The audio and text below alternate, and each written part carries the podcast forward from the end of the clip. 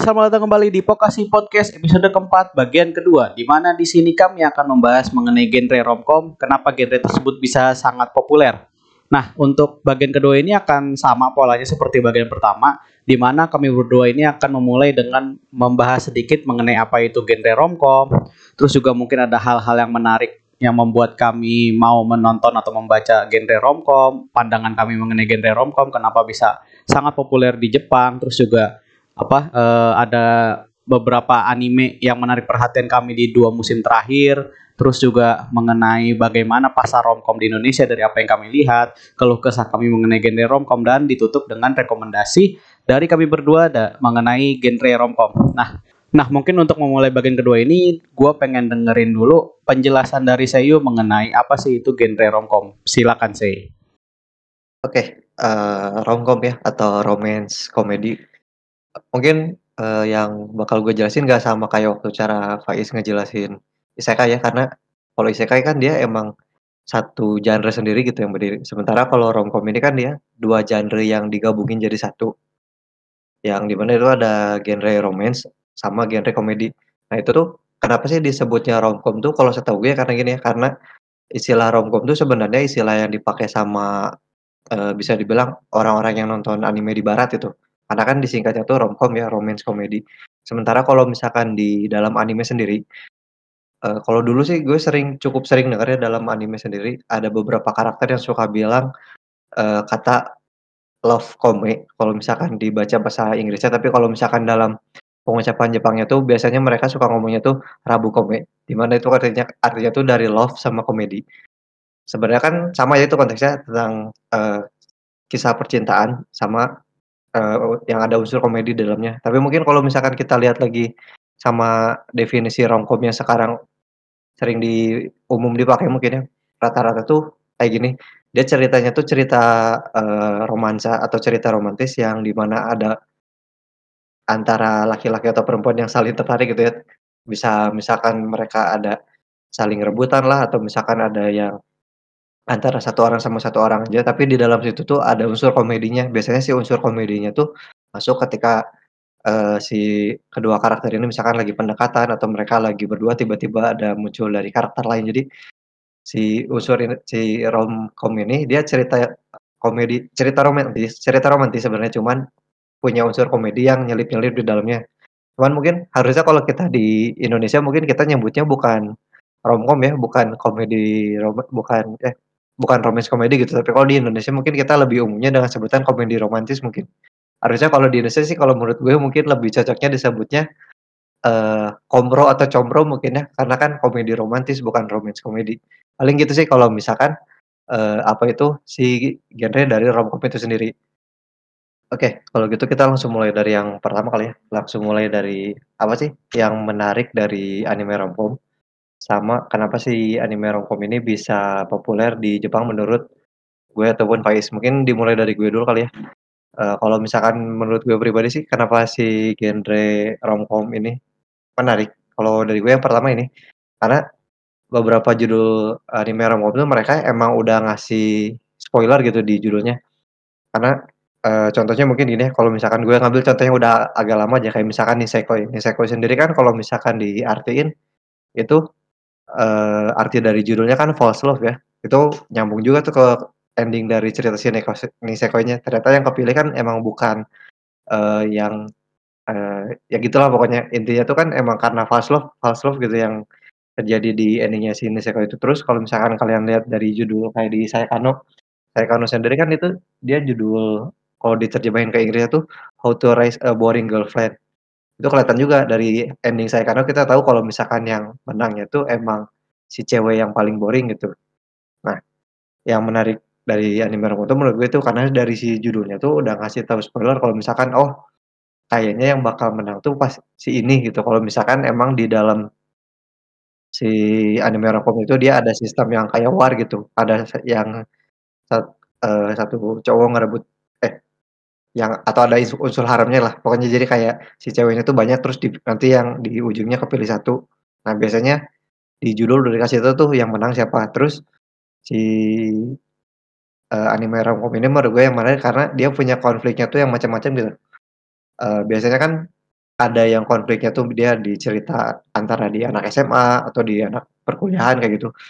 Terus biasanya kan umumnya ceritanya tuh, uh, si yang saling rebutan ini kalau nggak satu angkatan biasanya adik tingkat atau kakak tingkat. Terus sekarang kemarin muncul juga tuh yang agak baru kayak misalkan di Gotonbu saingannya tuh malah saudara sendiri gitu, eee, menurut gue tuh di situ unik karena si konfliknya tuh udah mulai macam-macam gitu. Terus yang ketiga menurut gue yang menarik dari romcom tuh karena si ceritanya menghibur ya, biarpun dia ngambil konsepnya cerita romantis gitu, tapi punya unsur komedinya juga. Jadi, eee, ditontonnya tuh nggak nggak usah terlalu serius sih kalau menurut gue bisa ditonton secara santai gitu, untuk kayak semacam hiburan ya itu. Paling itu sih kalau misalkan yang menarik menurut gue tuh dari si anime romcom itu, dari judulnya. Pertama karena si di judulnya tuh biasanya udah ngasih tahu spoiler ending-nya kayak gimana, terus konfliknya yang macem-macem, sama si ceritanya yang menghibur. Tapi kalau misalkan dilihat kenapa sih, eee, si anime romcom ini bisa populer di Jepang. Nah kalau menurut gue pribadi gini ya, ini agak nyambung juga sama topik kita di episode sebelumnya, di yang visual novel itu.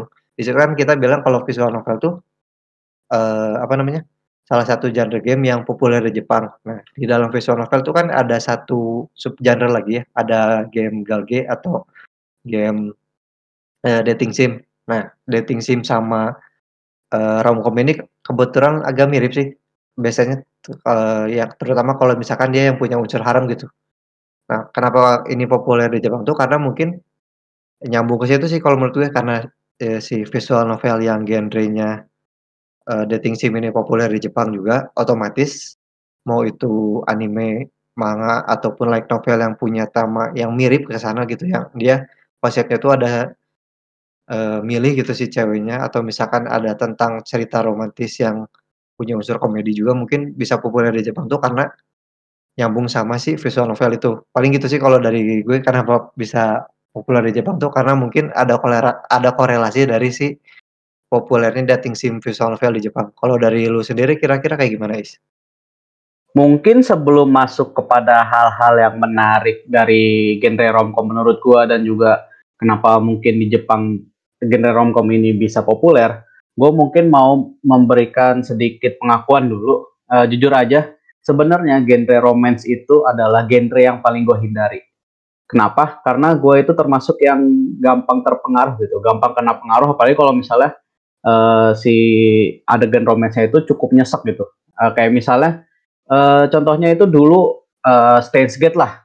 Gue nonton Stage Gate itu kan sebenarnya ada unsur romance juga kan antara si Maki Sekurisu sama Okabe Rintaro gitu kan apalagi si siapa namanya Okabe Rintaro-nya tuh ketika ada udah ada adegan romantis antara si Maki Sekurisu dan Okabe Rintaro, dia terpaksa si Okabe itu terpaksa harus muter balik waktu lagi untuk nyelamatin orang lain gitu kan dan akhirnya si kejadian romantis itu jadi apa ya kayak tidak terjadi gitu sebenarnya. Nah, itu kan menurut gue itu cukup nyesek dan pada waktu itu gue juga cukup terpengaruh gitu dan apalagi walaupun gue emang menghindari genre romance tapi gue pernah sih nonton beberapa genre romance yang menurut gue drama banget terus juga ada yang ending secara ending tuh nggak happy gitu. Kayak contohnya Kimi no Iromachi itu uh, dia pure romance ya drama romance dan emang dari segi cerita juga drama banget buat gue terus juga yang dua ini adalah uh, karyanya Makoto Shinkai yaitu 5 cm per second sama Kotono Hanoniwa.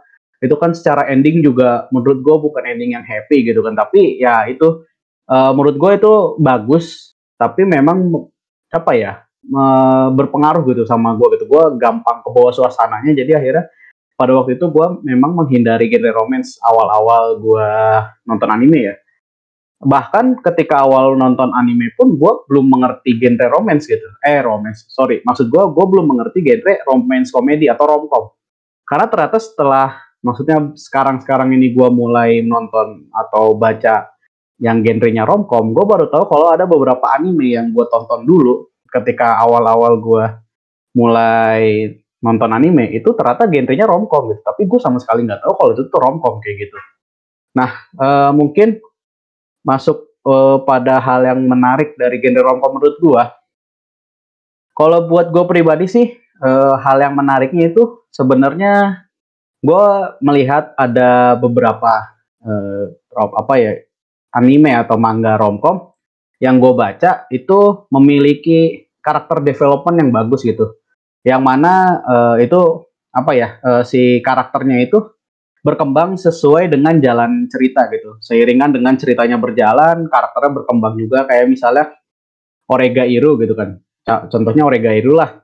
Kita bisa lihat si Hachiman yang awalnya tuh bener-bener nggak peduli sama lingkungan sekitar gitu kan, sama hubungan sosial dengan orang lain. Akhirnya berangsur-angsur dia apa ya e, karakternya tuh secara karakter berkembang karena ada beberapa konflik juga yang terjadi sampai akhirnya si Hachiman kan di season terakhir animenya itu e, sampai punya pacar gitu kan. Itu kan e, apa ya menurut gue di situ menariknya gitu. Jadi e, apa e, ada perkembangan karakter seiringan dengan berjalannya cerita. Terus juga yang kedua gue melihatnya ada romcom yang gue sebut dengan romcom sugar ya atau romcom gula gitu kan yang mana ini tuh kalau yang romcom gula itu biasanya uh, emang dari awal kayak si heroin sama main karakternya itu antara mereka lagi proses PDKT atau dari awal udah pacaran. Nah biasanya itu uh, apa ya uh, ceritanya atau adegan-adegan yang ada di cerita romcom itu biasanya manis banget gitu loh, bikin kita senyum-senyum sendiri kadang ketika bacanya dan biasanya memang ya udah dia sudah berpasangan gitu nggak ada unsur harem biasanya kayak gitu ya nggak ada unsur harem dan itu juga menarik buat gue karena ya menghibur juga sih menghibur dan juga oh kok ini pasangan tuh manis banget gitu ya. Kalau istilah Inggrisnya yang sering gue lihat tuh kayak apa lovey dovey gitu ya istilahnya ya.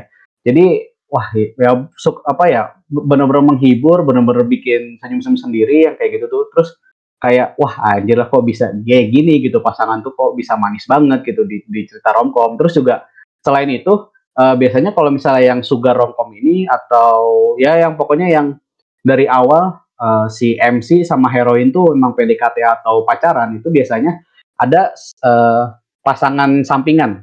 Pasangan sampingan di sini tuh kayak misalnya temennya MC terus sama temennya heroin tiba-tiba pacaran gitu. Tak apa padahal yang selama ini berproses tuh antara MC dan heroin tapi ternyata temennya yang pacaran duluan. Misalnya itu tuh juga hal yang menarik itu menurutku. Jadi uh, pasangannya tuh nggak cuma fokus di MC dan heroin tapi ada juga pasangan sampingan yang ternyata misalnya secara fase progres mereka berpacaran misalnya atau ber, yang tadinya PDKT itu satu pacarannya itu kadang bisa jauh lebih cepat daripada si MC dan heroinnya sendiri gitu kan itu juga menarik kalau buat gue ya Terus juga hal menarik lainnya dari genre romcom yang gue lihat itu kayak uh, bagaimana MC dan heroin itu awal deketnya gitu. Pertama kali mereka deket.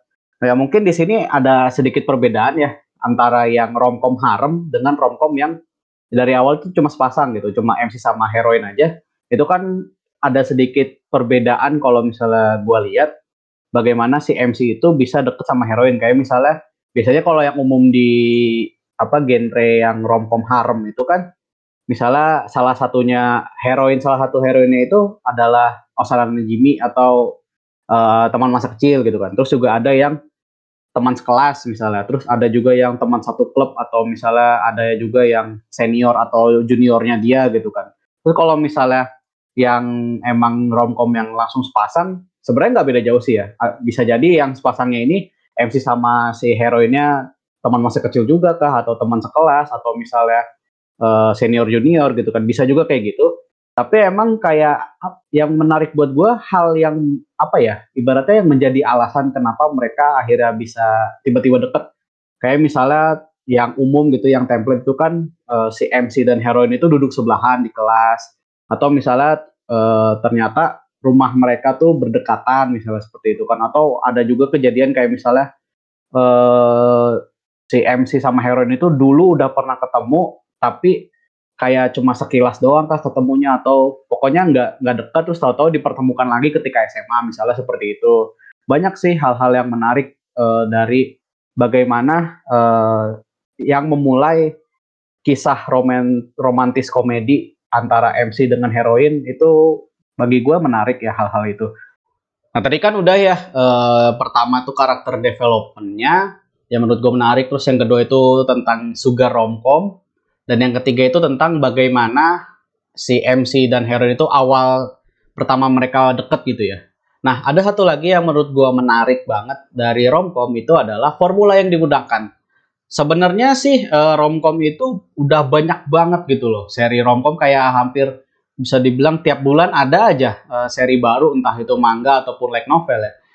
Sama sih sebenarnya kayak misalnya isekai, tapi mungkin yang membedakan kalau gue lihat kalau misalnya isekai itu yang memang terkenal dan makanya akhirnya terkesan bosen banget isekai udah kebanyakan itu karena formulanya itu yang apa ya yang populer itu adalah overpower, harem, reinkarnasi dijadiin satu. Nah, itu tuh rata-rata rata-rata tuh kayak isekai-isekai baru tuh pasti dia itu reinkarnasi terus jadi overpower dan punya harem. Itu yang membuat isekai itu sangat membosankan gitu. Tapi kalau misalnya romcom walaupun udah banyak banget tapi formula yang digunakan tuh eh formula yang digunakan pun bermacam-macam gitu. Banyak banget juga.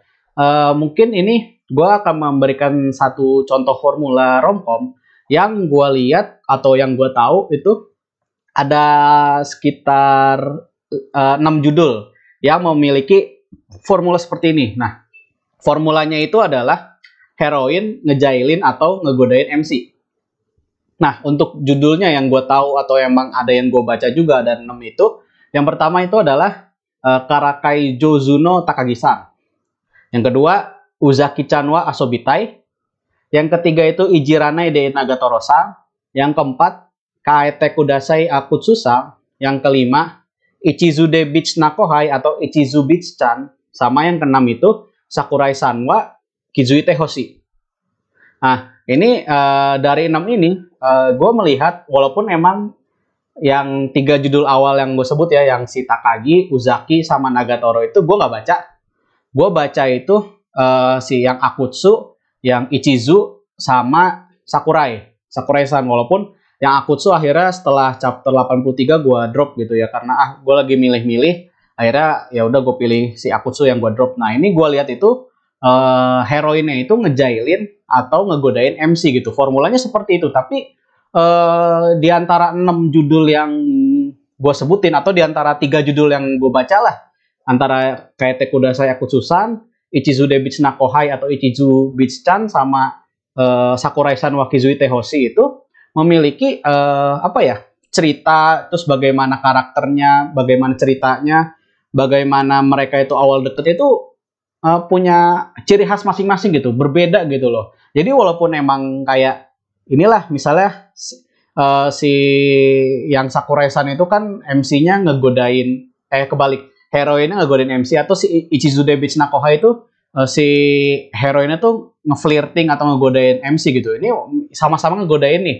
Tapi bagaimana cara mereka ngegodainnya, bagaimana awal MC dan heroin itu deket, apa yang menyebabkan si heroin itu ngegodain MC itu berbeda gitu loh. Makanya uh, gue merasa walaupun memang hero eh bukan heroin, walaupun memang romcom itu udah banyak banget, tapi karena memang mereka formulanya banyak dan walaupun mereka menggunakan formula yang sama itu akan terasa perbedaannya dan juga karena memang eh, apa ya ada bedanya eh bukan ada bedanya. Dan karena memang banyaknya formula ini akhirnya kita sebagai pembaca atau penggemar romcom itu bisa memilah-milah gitu. Eh, formula seperti apa yang kita suka? Kayak misalnya mungkin kalau misalnya teman-teman ada yang emang suka formula yang heroin ngegodain atau ngejailin MC 6 apa ya 6 judul yang tadi gue sebutin itu mungkin kalian akan cocok gitu loh. Atau misalnya kalian lebih sukanya uh, kayak uh, apa romcom yang harem gitu loh. Kalau misalnya romcom romcom yang harem gitu kan, itu kan banyak juga kan romcom romcom yang harem gitu kan kayak misalnya Gotobung no Hanayome kah atau ya lain-lain lah gitu. Terus ada juga misalnya kalau kalian senengnya yang sugar, sugar romcom yang emang dari awal tuh uh, si MC sama heroin emang udah berpacaran kah atau masih PDKT kah atau bahkan udah menikah gitu kan. Itu juga ada banyak beberapa judulnya atau bahkan ada juga kayak misalnya formula yang MC dan heroin itu berpura-pura pacaran atau berpura-pura menikah kan seperti itu juga ada dan lain-lain lagi gitu. Masih banyak lagi formula-formula romcom yang bisa kalian temukan gitu. Nah, jadi menurut gue ini juga banyaknya formula ini dan karena kebetulan gue juga sekarang lagi banyak baca romcom gitu jadi gue melihat oh banyak juga nih eh, perbedaan formula yang menurut gue juga menarik gitu untuk diikutin nah kalau misalnya kenapa genre romcom itu bisa sangat populer di Jepang kalau gue sih melihatnya sebenarnya ya genre romcom itu lebih kepada hayalan orang-orang Jepang gitu jadi mereka tuh kayak berharap atau berhayal supaya bisa memiliki kisah cinta yang seperti di cerita-cerita romcom gitu kan. Soalnya kalau misalnya gue lihat kayak contohnya nih uh, cerita romcom tuh ada yang MC-nya itu tipikal yang pemurung gitu kan. Terus tiba-tiba ada cewek yang ceria ngedeketin dia. Itu kalau misalnya gue lihat secara logika ya, kayaknya uh, kalau di kehidupan nyata itu nggak nggak bisa juga yang seperti itu gitu loh. Kayak aneh aja gitu tiba-tiba misalnya orang yang apa ya orang yang pemurung tiba-tiba dideketin sama cewek yang ceria gitu kecuali emang si ceweknya ini punya maksud lain gitu kan tapi gue melihatnya memang kebanyakan uh, kebanyakan cerita romcom tuh emang berasal dari hayalan orang Jepang apalagi kan uh, kalau misalnya gue lihat itu di berita-berita gitu kan emang orang-orang Jepang tuh banyak yang tidak tertarik pacaran Uh, dan gue pernah lihat alasan kenapa mereka tidak tertarik pacaran itu uh, sebenarnya bukan karena mereka tidak tertarik, tapi lebih kepada mereka itu tidak berani gitu. Kayak misalnya si cowok cowok ini suka sama cewek, tapi dia tuh nggak berani ngedeketin si cewek itu atau nggak berani menyatakan perasaannya seperti itu kan. Jadi makanya uh, romcom inilah cerita-cerita romcom itu bisa menjadi pelarian bagi orang-orang Jepang yang uh, di dunia nyata itu di kehidupan mereka tidak memiliki pengalaman atau tidak memiliki kisah cinta yang baik, nah si cerita romcom ini bisa menjadi penghibur gitu buat mereka yang wah iya apa kayak berhayalah uh, cerita-cerita romcom yang manis-manis atau misalnya cerita-cerita romcom yang harem gitu kan berharap wah gue orang yang gloomy terus berharapnya bisa dapat harem gitu kan itu bener-bener hayalan lah kalau misalnya bisa gue bilang dan itu juga yang menjadi alasan kenapa romcom itu bisa sangat populer di Jepang kalau misalnya menurut gua pribadi. Oke, mungkin tadi kita udah dengerin ya e, hal yang menarik dan juga kenapa alasan romcom itu bisa sangat populer di Jepang menurut Seiyu dan juga menurut gua. Mungkin sekarang kita akan masuk kepada e, anime romcom di dua musim terakhir yaitu Spring dan Summer 2021 yang menarik perhatian kami berdua. Kira-kira mau mulai dari siapa dulu nih, Oke, uh, mungkin dari gue dulu ya, untuk yang, uh, apa namanya, anime romcom dua musim terakhir, untuk di Spring sama di Summer 2021. Mungkin mulai dari Spring dulu kali ya. Nah, kalau dari Spring sih, ada dua sih sebenarnya yang bikin gue tertarik waktu di musim Spring itu yang pertama, ada Fruit Basket The Final, atau Fruit Basket season terakhir. Ya mungkin dari kalian ada beberapa yang mikir, "Ah, masa sih Fruit Basket masuk ke romcom, bukannya dia fokusnya di drama sama scenes of life?" Ya emang bener Fruit Basket tuh dia fokusnya emang di, uh, apa namanya, drama sama scenes of life, tapi mereka punya unsur, apa namanya, romance komedi juga di dalamnya. Ditambah lagi, mungkin karena banyak orang yang nggak nontonnya juga karena dia anime shoujo kali ya. Tapi ada satu yang perlu gue kasih tanda catatan khusus buntu di Fruit Basket ini ya, atau mungkin hampir di semua, uh, anime romcom yang punya genre shoujo. Ini agak berbanding kebalik sama, uh, apa namanya, romcom yang di ada genre shonen sih, atau yang ditulis sama autor laki-laki sih umumnya umumnya kayak gitu. Karena kan kalau misalkan cerita shoujo umumnya yang nulis pasti perempuan ya, autornya nggak mungkin laki-laki. Nah, ini tuh yang menurut gue menarik di Fruit Basket ini tuh karena satu uh, umumnya ketika kita lihat cerita romcom yang ditulis sama autor cewek itu, si ceritanya tuh malah, uh, bisa dibilang lebih realistis gitu, lebih gampang atau lebih mudah connect sama apa yang bisa kita alami di kehidupan sehari-hari. Beda sama, uh, anime romcom yang ditulis sama autor cowok atau anime romcom yang genrenya shonen tuh. Ini nyambung juga sama yang tadi Faiz jelasin soal Kenapa si romcom itu bisa populer di Jepang karena, uh, itu tuh si romcom tuh lebih ke fantasi dari si penulisnya. Nah, yang genre shonen itu atau yang romcom ditulis sama cowok tuh emang lebih kelihatan ceritanya tuh lebih fantasi lebih fantasi lah ibaratnya, lebih ke gimana sih, ngegambarin imajinasi seorang laki-laki ketika dia pingin misalkan dapat cewek banyak atau misalkan pingin dapat si tipe cewek yang kayak gimana. Nah ini berbanding terbalik sama yang cerita di uh, apa namanya romcom sojo karena dia lebih realistis. Nah, kenapa si Fruit Basket ini menarik menurut gue karena dia ceritanya lebih realistis gitu, lebih masuk akal untuk dicerna sama si romcomnya tuh uh, manis gitu. Rasa uh, sensasi romcomnya tuh asik dapatnya tuh lebih gimana ya? Uh, flow-nya tuh lebih kayak kalau bisa dibilang tuh ada naiknya, ada turunnya tuh enak gitu, nggak tiba-tiba naik, nggak tiba-tiba turun. Jadi, eee, feel yang didapat ketika nontonnya tuh enak, terus nggak terlalu ru rumit juga untuk si ininya, walaupun kalau misalkan dilihat dari, eee, konsep cerita si dramanya emang cukup rumit ya, karena ya pembahasannya tuh tentang keluarga dan lain-lain gitu.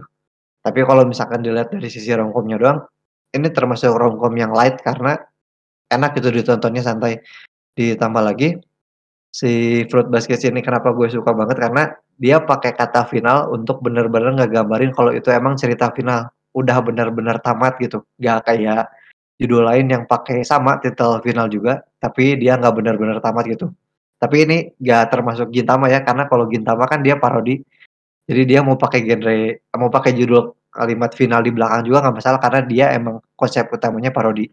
Nah, terus yang kedua, ada Koitoyobu ni Kimochi, eee, Warui, itu, eee, singkatannya Koikimo. Dia tuh, eee, romcom yang, eee, apa namanya, bisa dibilang tuh cerita eee, percintaan yang beda usia gitu, antara gadis SMA sama pria kantoran. Nah, ini kenapa gue menurut gue ini menarik, karena, eee, si Koikimo ini dia punya bisa dibilang development developing karakter yang eee, balance dalam artian balance-nya tuh dari kita kalau kita lihat dari sisi si heroin ceweknya, dia tipikal orang yang bisa dibilang baru baru masuk masa puber gitu, baru tahu yang namanya rasa suka sama lawan jenis. Nah, dia ada tuh ras kalau sejauh dari animenya 1 sampai 12 kemarin tuh, ada dari dia mulai nggak tahu apa-apa sampai punya ke rasa suka ke lawan jenis. Nah, sementara dari sisi si laki-lakinya ini yang dia pegawai kantorannya ini, dia bisa dibilang tipikal orang dewasa yang masih childish.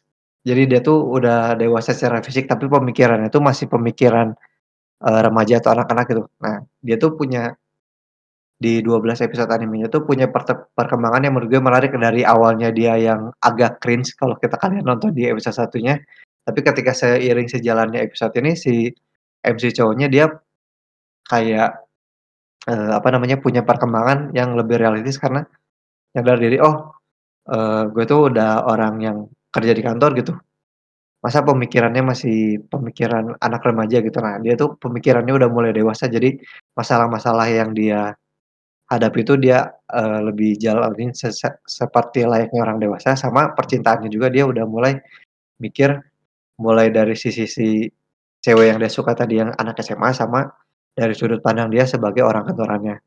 Nah, itu untuk di Spring-nya. Sebenarnya di Spring ada satu lagi sih yang tadinya menurut gue menarik, ada Osamake. Nah, tadinya menurut gue ini menarik karena dia tuh dari judulnya kan, eee, romcom di mana, eee, teman masa kecil itu nggak mungkin kalah, judulnya tuh kan kayak gitu ya. Karena kan kalau misalkan kalian lihat hampir mayoritas romcom tuh nggak ada yang bikin si teman masa kecil dari si MC-nya itu menang kan ya, rata-rata si teman masa kecil itu selalu kalah gitu.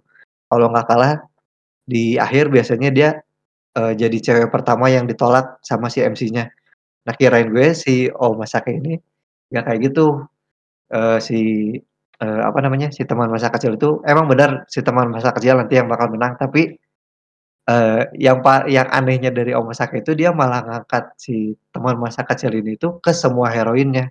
Jadi si semua heroin yang reb nge ngerebutin si MC cowok ini, semuanya teman masa kecil. Jadi kan ya sama-sama bohong gitu kalau gitu. Kalau misalkan semuanya teman masa kecil ya berarti si judul cerita di mana teman masa kecil nggak pernah kalah ya sama aja bohong gitu, nggak masuk akal karena dari 3 MC yang temen tiga-tiganya teman masa kecil itu berarti kan, eee, yang setangkap dari gue ya, kemungkinan di ending terakhirnya itu ya tiga-tiganya menang gitu. Karena kalau misalkan dia cuma satu yang menang, ya nggak masuk sama judulnya tadi. Jadi agak aneh gitu menurut gue si Omasake ini, walaupun kalau misalkan dilihat secara konsep dari, eee, apa namanya, pertarungan si 3 heroinnya ini cukup asik menurut gue, cuman, eee, karena nggak relevan sama judul ditambah lagi si MC-nya ini agak kurang gimana ya, bisa dibilang tuh dia lebih masuknya tuh ke tipikal MC di cerita shonen sih menurut gue, karena dia nggak terlalu ngerti soal yang namanya percintaan, ditambah lagi dia masih terlalu ya nggak bisa balance gitu, dia nggak bisa ngebedain mana yang benar sama mana yang salah, jadi gue coret tuh si Omasake. Nah, sementara untuk di Summer sendiri sebenarnya gue nggak ada yang terlalu bikin tertarik ya.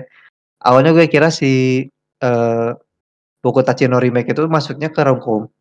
Karena sejauh gue lihat dia punya unsur romance juga, ada komedinya juga, tapi ternyata setelah dicari-cari di berbagai tempat gitu ya, mau itu dari animenya ataupun dari sumber asli di light novelnya tuh dia nggak punya eee, apa namanya, nggak punya genre romcom gitu, di dalamnya cuman punya genre drama sama romance aja. Jadi nggak gue masukin sih. Jadi paling untuk 2 musim terakhir gue cuman yang bikin gue tertarik itu cuman di Fruit Basket sama Koikimo doang.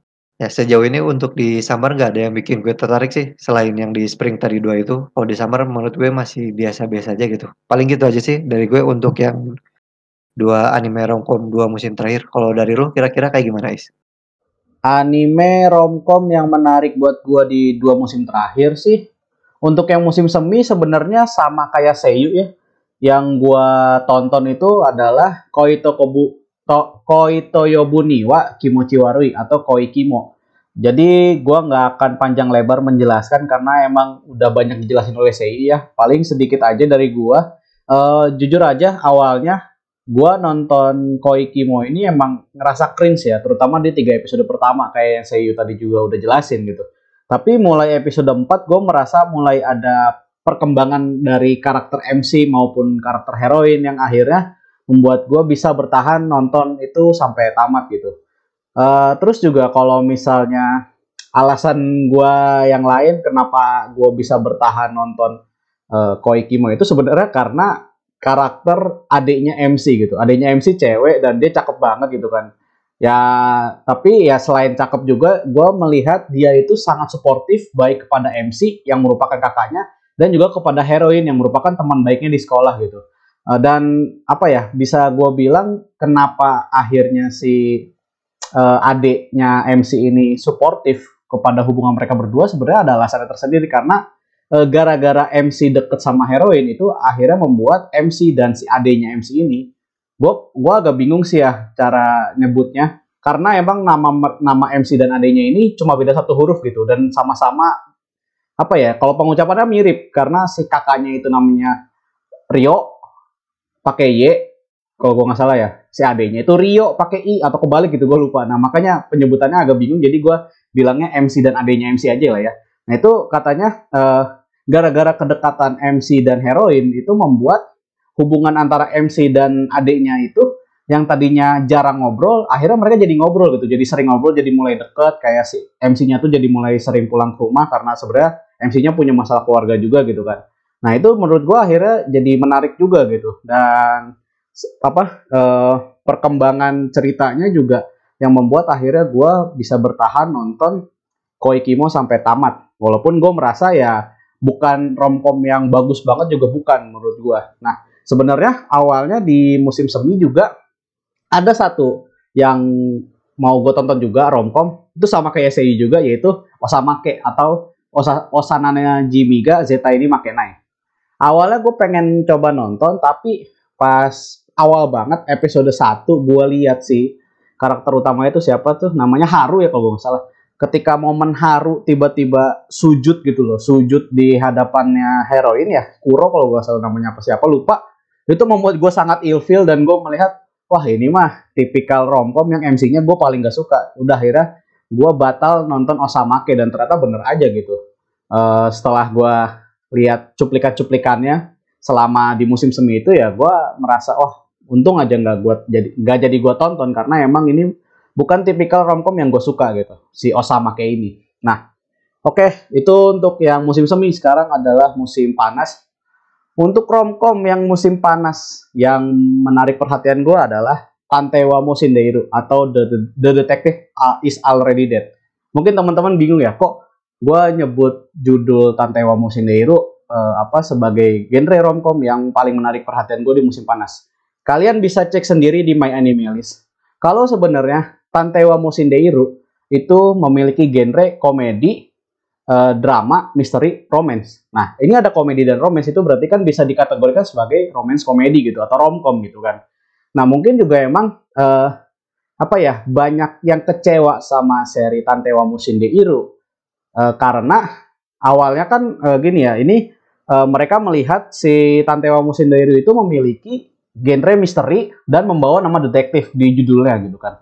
Tapi kok malah uh, ketika ditonton kenapa apa unsur misterinya tuh sangat sedikit, malah lebih banyak di romesnya gitu kan. Nah, ini juga kalian harus perhatikan lagi sebenarnya uh, di genrenya itu sendiri emang udah ada unsur romcom gitu di Tante Wamo sendiri dan juga autornya sendiri, uh, gue lupa namanya siapa, itu dia menyebutkan di wawancara bersama Anime News Network yang gue baca, itu dia bilang ketika dia menuliskan uh, seri Tante Wamo Shindeiru, dia tidak pernah berpikir kalau dia itu sedang menulis novel misteri.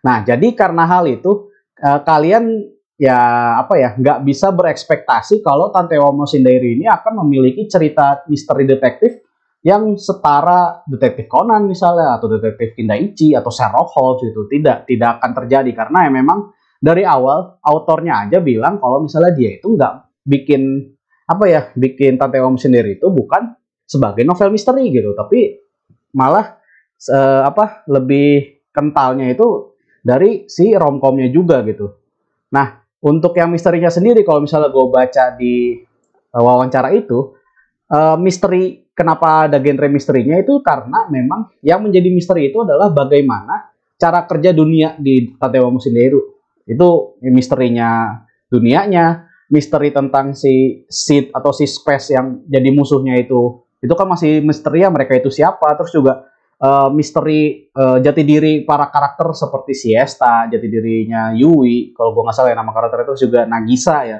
Hell kayak gitu-gitu kan itu juga sebenarnya uh, setiap karakter itu memiliki misteri jati dirinya masing-masing yang mana di situ makanya ada genre misteri yang sebenarnya misterinya itu bukan dari misteri detektif tapi dari misteri tentang karakter dan dunianya gitu.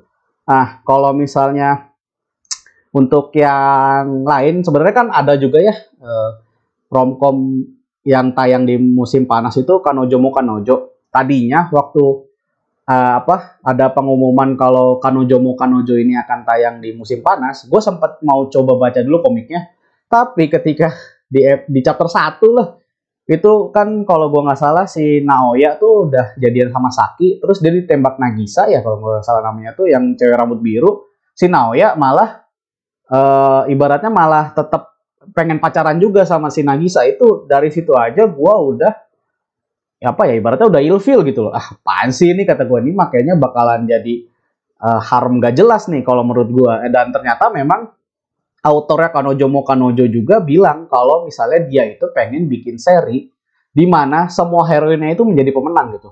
Jadi bukan harem eh maksudnya uh, bukan rebutan satu orang doang yang menang bukan. Tapi katanya autornya pengen bikin semua heroinnya empat empatnya itu adalah pacarnya si Naoya gitu, si MC dan menurut gue itu adalah ya genre harem yang nggak gue suka juga dan tipikal si Naoya ya MC-nya itu juga bukan tipikal yang gue suka makanya akhirnya untuk yang musim panas ini gue cuma nonton Tante wa Mosinderu untuk yang kategori romcom seperti itu sih kira-kira baiklah kita akan lanjut ke pembahasan berikutnya yaitu mengenai pasar anime romcom di Indonesia berdasarkan apa yang gue lihat dan juga apa yang saya lihat gitu ya. Nah, uh, mungkin kita akan mulai dari gue dulu. Kalau misalnya dari apa yang gue perhatikan, uh, ini berdasarkan gue apa ya searching di explore IG ya, itu uh, untuk pasar anime romcom di Indonesia, uh, mungkin penonton di Indonesia itu banyaknya lebih suka anime-anime romcom yang harem yang bisa memunculkan waifu war gitu ya. Kenapa gue bisa bilang gitu? Karena ini gue melihat dari musim semi 2021, uh, di mana gue lihat banyaknya uh, fanpage di IG itu yang membahas Osamake daripada yang membahas Koikimo atau bahkan Fruit Basket sekalipun gitu ya. Nah kalau Fruit Basket mungkin kan karena emang sojo ya, mungkin emang nggak bisa semuanya cocok gitu kan. Tapi kan Koikimo dan Osamake ini kan memang romcom yang buat cowok lah ibaratnya gitu kan. Nah mereka itu kalau gue lihat itu jauh lebih banyak yang membahas tentang si Osamake, terutama mengenai waifu warnya gitu. Dan kalau misalnya untuk yang musim ini kan kebetulan musim panas nih, eh, banyak yang nggak tahu mungkin ya Tante wa Deru itu juga romcom, jadi makanya juga emang jauh lebih banyak yang membahas Kanojo mo Kanojo gitu. Kalau misalnya untuk si Tatewama sendiri lebih banyak yang ngebahasnya itu mengenai si ceritanya atau si misteri-misteri yang tadi gue sebutin gitu kan. Nah, uh, tapi emang kalau misalnya untuk uh, apa romcom harem yang mem, apa ya yang bisa memicu waifu war itu uh, sebenarnya nggak cuma di Indonesia sih kalau gue lihat uh, mungkin di luar juga ya bisa gue bilang kalau misalnya teman-teman ada yang ibaratnya seumuran gue atau emang uh, udah ngikutin anime dari kayak rentang tahun 2012-an gitu ya. Uh, mungkin kalian pernah mendengar tentang waifu war anime nisekoi. Di mana itu adalah waifu war antara penggemarnya atau pen pendukungnya Chitoge dengan pendukungnya Onodera. Uh, gua yang waktu itu nggak nonton on eh nggak nonton nisekoi aja, itu gue tahu loh tentang waifu war betapa besarnya waifu war antara penggemar Citoge dan Onodera gitu kan pada pada zaman itu ya. Jadi gue lihat uh, juga makanya uh, kayaknya memang uh, untuk yang romcom itu emang di Indonesia juga salah satunya uh, banyak yang lebih suka yang harem dan di mana uh, apa yang bisa memicu waifu war. Soalnya emang gue lihat juga kayak di postingan-postingan di fanpage IG itu kayak mereka itu emang bikin postingan uh, waifu war walaupun itu anime yang berbeda kayak misalnya uh, Sukasanya Tonikaku Kawaii versus uh, misalnya uh, Nino-nya Gotobu no Hanayome itu siapa yang lebih banyak penggemarnya gitu kan. Itu juga menurut gue dari situ aja udah bisa melihat kalau mereka tuh sebenarnya seneng gitu. Orang-orang Indonesia tuh kayaknya lebih seneng yang waifu war seperti itu. Bahkan kayak Gotobu no Hanayome sendiri waktu musim dingin itu kan juga gue lihat uh, banyak apa ya uh, banyak yang melabelkan ayo nih waifu war nih, ayo waifu war nih gitu kan. Siapa yang kira-kira uh, akan menang atau segala macamnya. Tapi memang nggak nggak selalu ini ya, nggak selalu harem yang menimbulkan waifu war. Gue juga melihat emang ada uh, di Indonesia juga ada pasarnya mengenai romcom yang sugar gitu, romcom yang uu lah gitu kita nyebutnya. Karena gue gue pribadi emang kadang suka menemukan judul-judul uh, like novel atau komik romcom yang akhirnya gue baca sekarang itu juga dari IG gitu dan emang beberapa itu memang uh, romcom yang sugar gitu atau yang UU gitu. Tapi memang kalau misalnya dari gue pribadi melihatnya jauh lebih banyak yang suka dengan genre uh, eh dengan romcom yang harem dan menim bisa menimbulkan waifu war itu sih kira-kira uh, pandangan gue mengenai pasar romcom di Indonesia gitu. Kalau lu sendiri gimana sih Uh, oke, pasar anime romcom di Indonesia ya. kalau dari gue sih kurang lebih hampir mirip sama beberapa poin hampir mirip sama yang tadi dijelasin sama Pais ya, terutama soal yang waifu war sama harem itu. Tapi mungkin, uh, sebelum masuk ke yang pasar anime di Indonesia menurut gue mungkin gue sedikit tambahin dulu ya untuk yang tadi soal, uh, apa namanya, waifu war. Ini mungkin bisa dijadiin kayak semacam pengetahuan tambahan kali ya. Nah jadi gini Uh, mungkin kalau di Indonesia sendiri, benar kata Faiz tadi, lebih umumnya tuh tahu ada istilah waifu war itu pertama dimulainya di Niseko ya. Nah, tapi kalau misalkan kalian cari lagi lebih jauh lagi, uh, gue nggak terlalu ingat sih yang paling pertama tuh siapa, tapi yang gue ingat tuh yang kedua setelah yang pertama itu tuh, istilah waifu war tuh pertama munculnya tuh di Evangelion. Di situ tuh, uh, Asuka sama siapa ya, ya pokoknya sama itu yang rambutnya biru apa putih gitu. Nah, sama itu pertama mulanya tuh di situ sebenarnya si Waifu War tuh. Terus nyambung lagi ke ada Inuyasha di situ, terus ada Eve, ada School Days, macam-macam lah. Nah dari situ sebenarnya banyak judul-judul yang terkenal juga di situ tuh yang soal Waifu War kayak misalkan ada uh, Kokon Connect, terus ada Nagino Asukara, ada White Album tapi mungkin emang gak tahu kenapa yang terkenal di sini di Indo tuh malah dimulainya dari uh, apa namanya, dari Nisekoi dulu, padahal sebelum Nisekoi itu ada Origairu dulu harusnya baru masuk ke Nisekoi, tapi di Indonesia mulainya di situ. Itu mungkin sedikit tambahannya untuk si waifu war. Nah, kalau misalkan yang pasar di Indonesia sendiri kalau menurut gue uh, yang gue lihat terutama di belakang ini ya, di Muse contohnya. Uh, karena gue kan gak sengaja ya nonton si Kanojo Kanojo Kanojo itu Nah, karena terlanjur udah nonton kan, kalau gue pribadi, ngedrop di satu episode tuh agak aneh gitu ya, jadi nonton dulu sampai tiga gitu. Nah, di episode ketiga tuh, iseng nih gue ngebuka si live chat dari Muse Indo gitu. Nah, di situ ada di nemu. Ternyata kenapa si Kanojo wa Kanojo ini laku di Indonesia atau banyak yang nonton tuh karena satu hal kecil yang seharusnya tuh, eee, mereka sadar kalau itu nggak mungkin gitu. Apa sih yang unik ya menurut gue tuh ini, eee, mereka tuh nyebut si, eee, siapa tuh namanya, si Naoya itu sebagai, eee, apa namanya, panutan. Nah, Jadi menurut mereka tuh si Naoya tuh adalah sosok, eee, laki-laki atau pria yang patut jadi panutan gitu karena dia punya harem yang gampang dapatnya. Itu nyambung soal kayak yang tadi kata Faiz itu ya, romcom yang kayak Indonesia tuh ada harem gitu. Nah, mungkin emang nggak jauh sih dari itu tadi ya si harem itu, tapi yang tambah menariknya lagi tuh kalau menurut gue itu karena, eee, banyak yang ngejadiin terutama si MC si cowoknya itu sebagai panutan atau ngejadiin kalau misalkan si MC-nya itu adalah penggambaran dari dia atau dirinya si penonton itu walaupun kayaknya nggak mungkin juga sih. Emang, eee, dapetin satu aja bisa? Kayaknya enggak sih. Rata-rata yang bilang, eee, karakter harem itu atau lo panu panutan atau gue banget tuh menurut gue mungkin, eee, ada kemungkinan dia dapat satu aja susah, makanya dia ngehalu bisa dapat banyak. Nah itu sih kalau misalkan untuk pasar anime romcom di Indonesia. Cuman, eee, mungkin ini harusnya masuk ke keluh kesah ya, tapi gue coba dijelasin di sini. Entah kenapa, eee, yang genre shoujo tuh di Indo tuh malah nggak laku. Malah bisa dibilang tuh banyak yang ngiranya tuh genre shoujo tuh untuk perempuan gitu.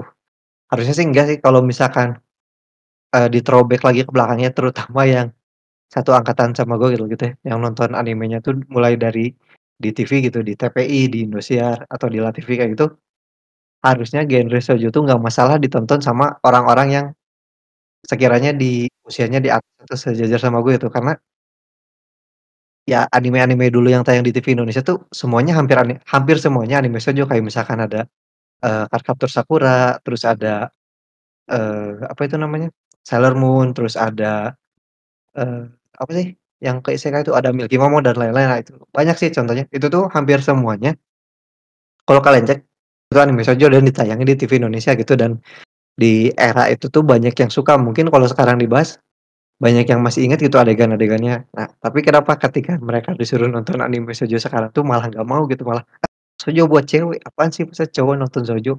Padahal waktu dulunya sendiri mereka nonton shoujo gitu. Itu yang, eee, yang gue aneh kenapa itu hilang di pasar Indonesia padahal kalau di-throwback ke belakang sebenarnya si genre shoujo ini laku di Indonesia. Kayak misalkan contoh sebelumnya lagi ada kayak, eee, Nozaki-kun kalau nggak sa nah, ad ada Nozaki-kun kalau nggak salah. Nah, Nozaki-kun itu kan dia sebenarnya shoujo juga tapi di Indonesia laku gitu di di masanya, di tahunnya. Nah, cuman sekarang emang, eee, si anime romcom di Indonesia tuh ada semacam transisi gitu, dia berubah dari yang awalnya, eee, shoujo nggak masalah, terus romance-nya tuh yang ringan-ringan nggak masalah, mulai berubah ke yang dari tadi itu ada waifu war di dalamnya sama ada harem. Mungkin kenapa ada transisi ke ke sana karena mungkin perubahan dari pola pikir kali ya, kalau misalkan yang dulu tuh mungkin lebih realistis gitu, kalau sekarang lebih banyak yang imajinatif atau berhalusinasi gitu. Jadi si yang tadi tuh, si waifu war sama harem itu laku di Indonesia ditambah mereka mengimajinasikan kalau diri mereka itu adalah karakter dari si, eee, tokoh utama di si anime romcom itu. Gitu sih kalau dari gue untuk pasar romcom di Indonesia. Oke, eee, kurang lebih kayak gitu kali ya untuk soal apa namanya, pasar anime romcom di Indonesia menurut gue ataupun Faiz. Sebenarnya mungkin kalau dicari lebih dalam lagi atau mungkin diulik sedikit lagi mungkin lebih bakal lebih kelihatan lebih jelas ya selain daripada tadi soal waifu war sama harem gitu, mungkin ada lagi yang lainnya yang bikin kenapa sih, eee, genre romcom ini bisa laku di Indonesia khususnya.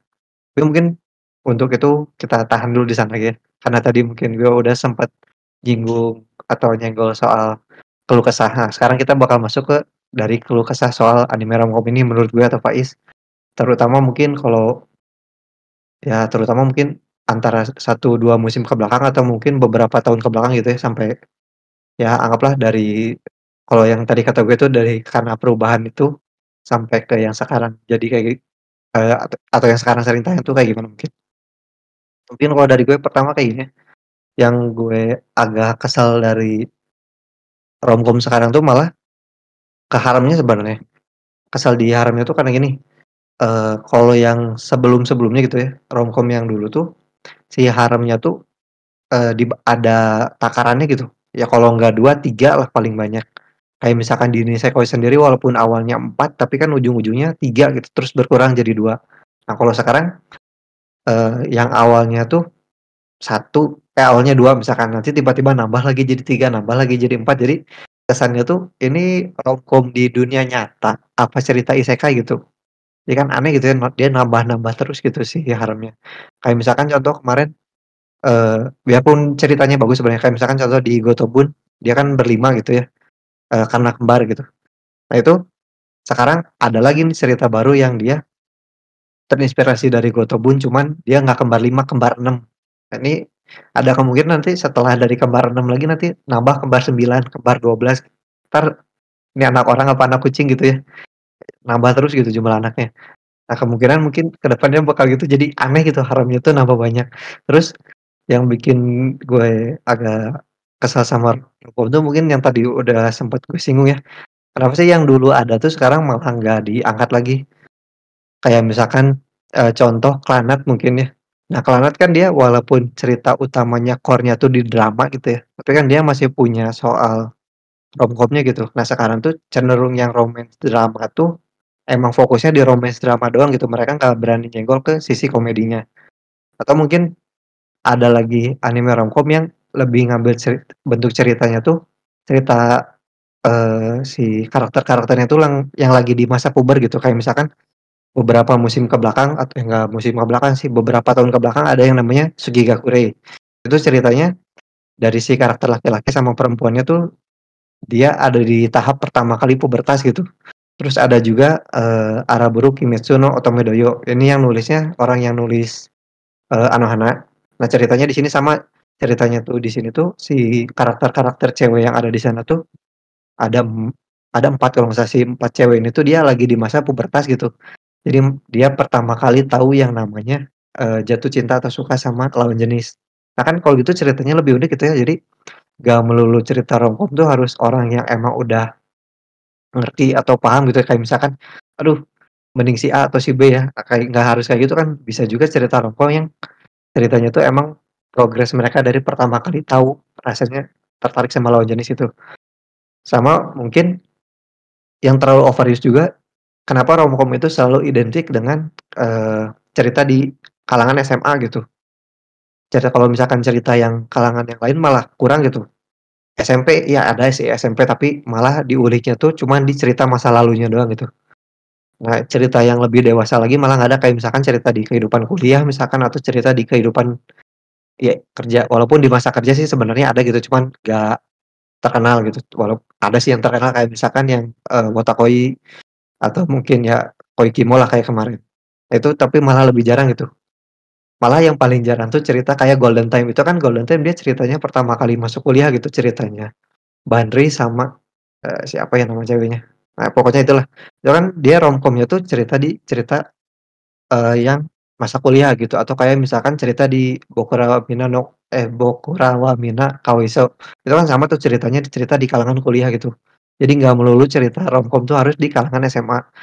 Sama mungkin, eee, yang terakhir gitu ya, kalau keluh kesah dari gue, kenapa sih romcom sekarang tuh eee, sekalinya ada komedi, komedinya tuh terlalu keras gitu ya, atau, eee, romance-nya tuh malah nutupin si komedinya. Kenapa nggak dibikin yang ringan-ringan sekalian gitu, kayak misalkan, eee, mungkin satu contoh yang gue sebut ini jarang orang yang jarang banyak orang yang tahu dan, eee, nggak terlalu kedengeran judulnya, ada Momokuri namanya. Nah itu kan dia ceritanya romcom, ringan banget ceritanya. Jadi kita nontonnya tuh,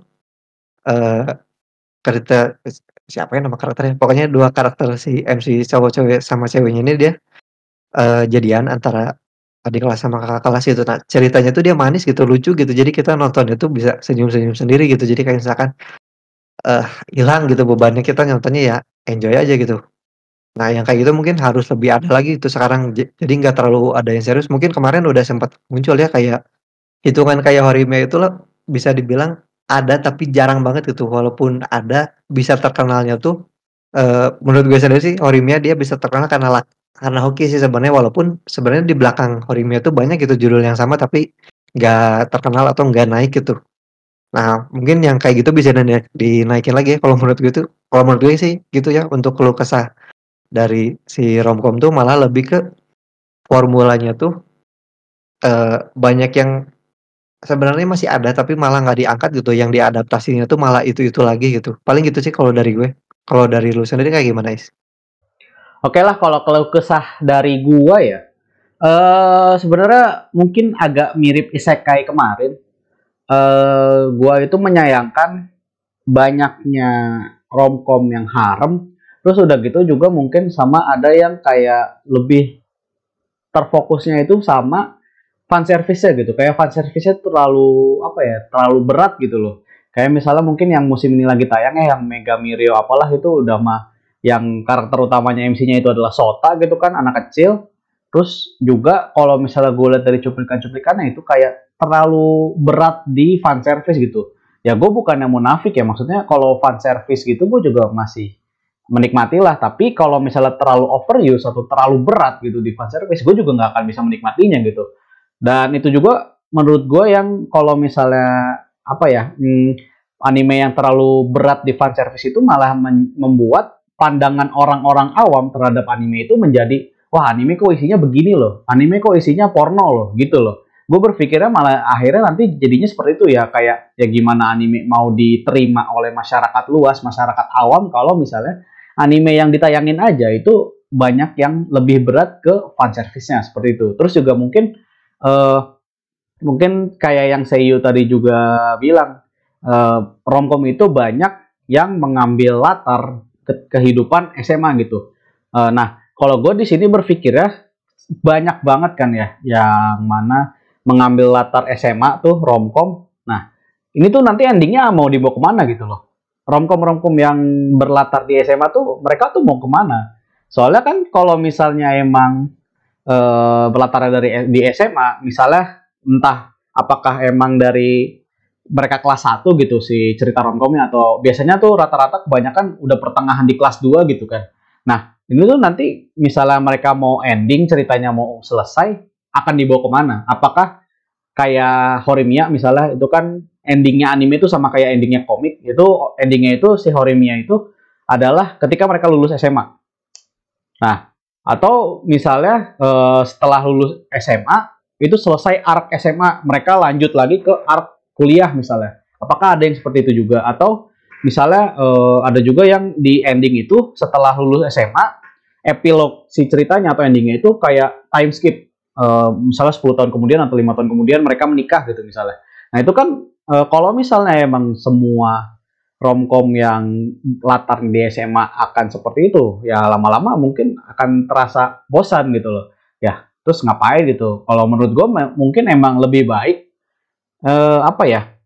Ya lebih dibanyakin mungkin romcom yang latarnya itu nggak cuma SMA, tapi maksudnya kayak dari awal tuh kuliahan, kayak yang tadi udah disebutin saya, atau misalnya kalau bukan yang kuliahan misalnya yang orang-orang dewasa yang udah kerja lah gitu misalnya ya tapi walaupun emang biasanya kan kalau misalnya si cerita romansnya yang di dewasa itu kan emang lebih ke genre dewasa gitu genre 18 plus tapi ada juga sih yang romcom yang orang-orang dewasa tapi memang cukup jarang nah gue sih apa ya kalau misalnya untuk romcom yang kuliah atau yang eh, orang-orang uh, yang udah kerja itu kan uh, emang pada akhirnya tujuan akhirnya tuh akan menikah gitu. Tapi kalau misalnya yang masih SMA, jarang sekali yang pada akhirnya akan uh, lulus SMA tuh langsung menikah gitu loh. Jarang kan. Paling pada akhirnya kalau nggak ditutup uh, ending ending ceritanya itu pas lulus atau endingnya itu time skip gitu loh.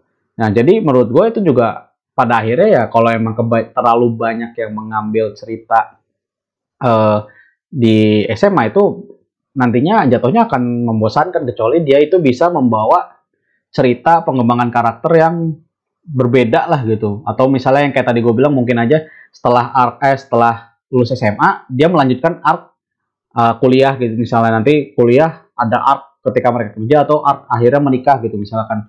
Ya tapi ya itu ibaratnya pinter-pinter si autornya aja pada akhirnya. Nah terus juga uh, mengenai anime romcom yang diadaptasi. Eh, maksud gue manga atau like novel romcom yang diadaptasi menjadi anime itu terkesan itu itu aja gitu. Kayak ya kita bisa lihatlah dua musim ke belakang kayak yang tadi udah gue sebut ya. Yang romcom spring itu ada Osamake, romcom yang musim ini ada Kadojo Bokanojo itu kan tipikal. Tipikalnya tuh maksudnya harem lagi, harem lagi gitu loh. Kenapa enggak yang eh, apa namanya eh, romcom yang sugar gitu misalnya kan yang emang dari awal tuh eh, pasangannya tuh cuma satu, misalnya MC sama heroin.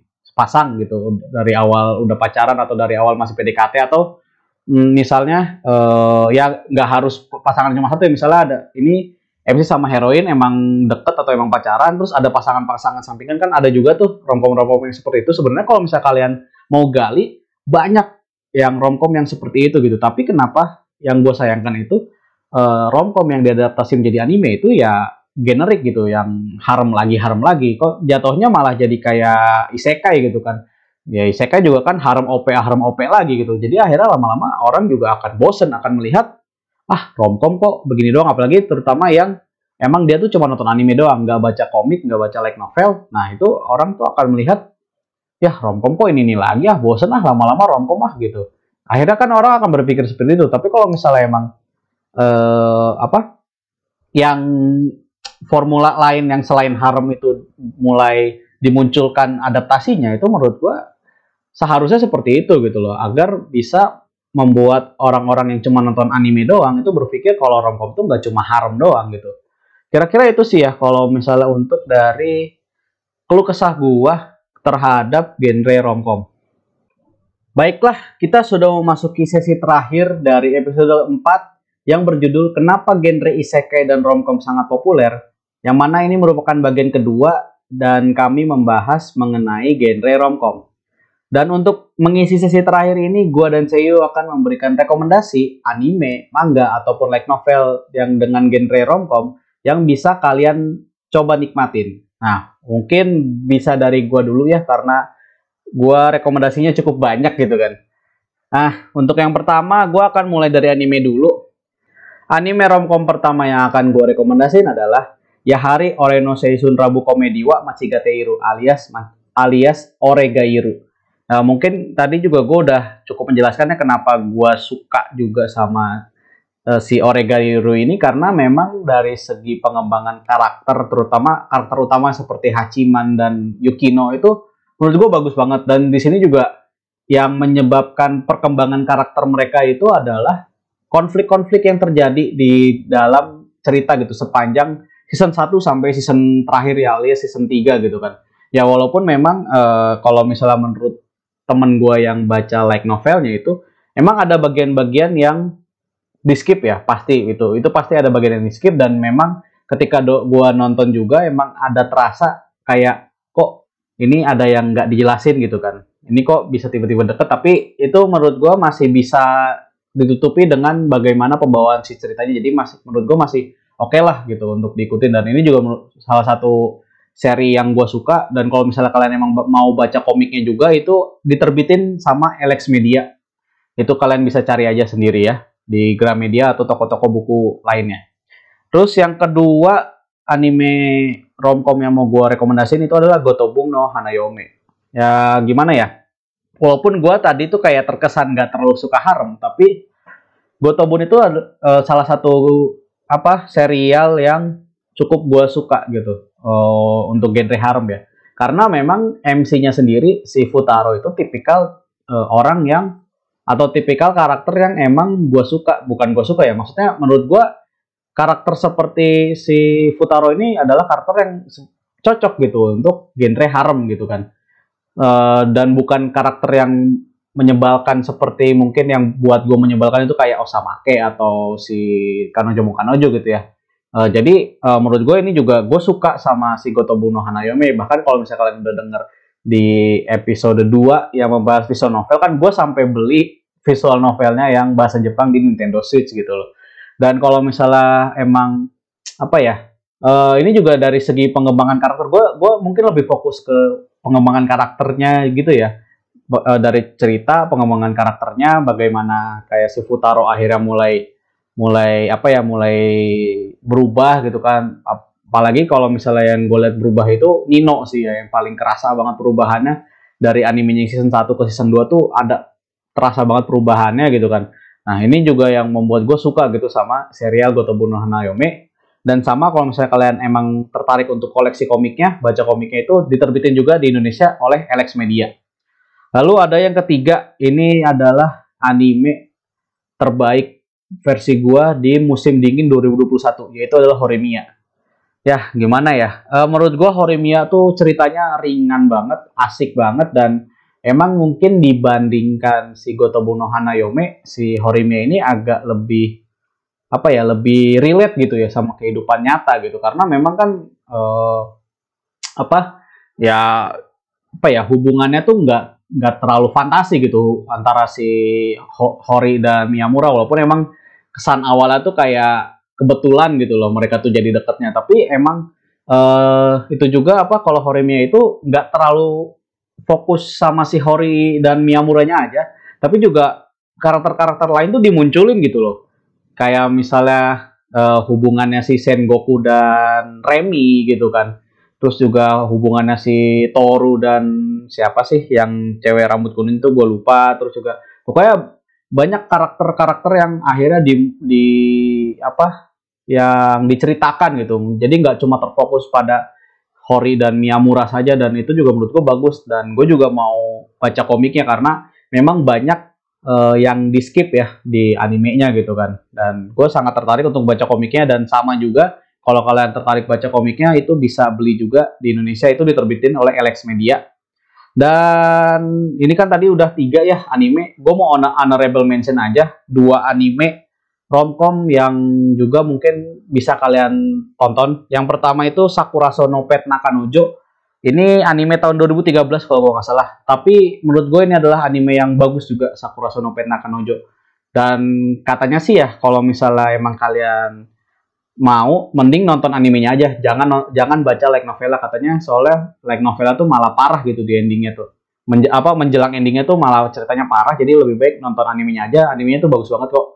Dan yang kedua itu judul yang tadi disebut Seiyu itu Momokuri Momokuri ini sebenarnya uh, santai banget, uh, lucu gitu, ringan banget gitu kan. Ya gemes aja gitu. Ini termasuk yang gue bilang sugar romcom gitu. Hubungan antara MC yang bernama Momotsuki dan juga heroin yang bernama Kurihara gitu. Nah, itu dari anime ya. Kita akan lanjut ke manga. Uh, rekomendasi dari gue. Yang pertama itu adalah Kawaii Dake Janai Shikimori-san atau kalau misalnya judul Inggrisnya itu Shikimori is not just a cutie. Ini termasuk sugar romcom juga di mana MC dan heroin itu sudah berpacaran dari dari chapter pertama. Dan ini juga gue melihat uh, selain awalnya kan emang kayak ya cuma apa ya bagaimana hubungan si Izumi dan juga Shikimori itu manis banget gitu, romantis banget. Awalnya sih sebenarnya karena kayak si Shikomori itu selalu berusaha untuk melindungi Izumi karena Izumi itu adalah orang yang paling sial gitu di di cerita itu. Nah, tapi lama-lama nih uh, pengembangan karakternya, pengembangan hubungan antara Izumi Shikimori dengan teman-temannya itu bagus menurut gua. Uh, sampai sampai dengan chapter terbaru tuh 121 kalau gua nggak salah ya.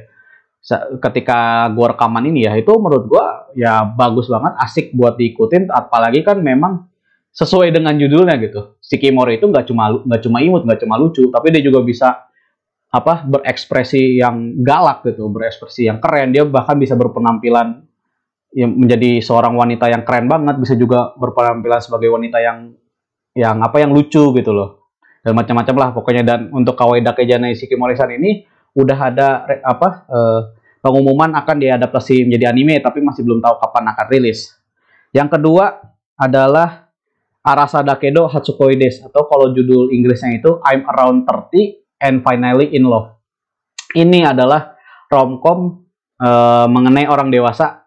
Jadi MC-nya itu umur 30-an dan heroinnya itu umur 28 kalau gue nggak salah. Dan bisa gue bilang uh, ini adalah romcom Jose pertama dan yang paling gue suka. Jose itu sebenarnya kalau dari segi genre ya Jose itu adalah uh, diarahkannya itu untuk membaca wanita dewasa gitu kan. Tapi ini gue suka banget dan ini juga termasuk romcom gula ya, romcom sugar atau ya kalau orang Indonesia mungkin nyebutnya UU lah gitu ya. Nah, ini uh, apa ya? Uh, emang ceritanya tuh si MC dan heroin itu walaupun udah seumurnya udah tua gitu ya, tapi mereka tuh belum pernah pacaran sama sekali dan di sini ya ibaratnya kayak sebenarnya kayak romcom anak SMA tapi mereka itu bedanya mereka tuh udah kerja gitu. Jadi uh, apa? Dan ini udah tamat ya uh, si apa Arasa Dakedo Hatsuko di sini udah tamat dan menurut gue ini bagus gitu, ringan gitu ceritanya juga ringan dan apalagi juga nggak cuma ada pasangan utama si MC dan heroin tapi juga di sini ada pasangan sampingan juga yang menurut gue menarik juga gitu. Uh, bagaimana mereka deket dan bagaimana akhirnya mereka bisa pacaran gitu. Dan pokoknya ini salah satu uh, romcom dan ini adalah genre Jose yang gue rekomendasiin buat kalian baca gitu.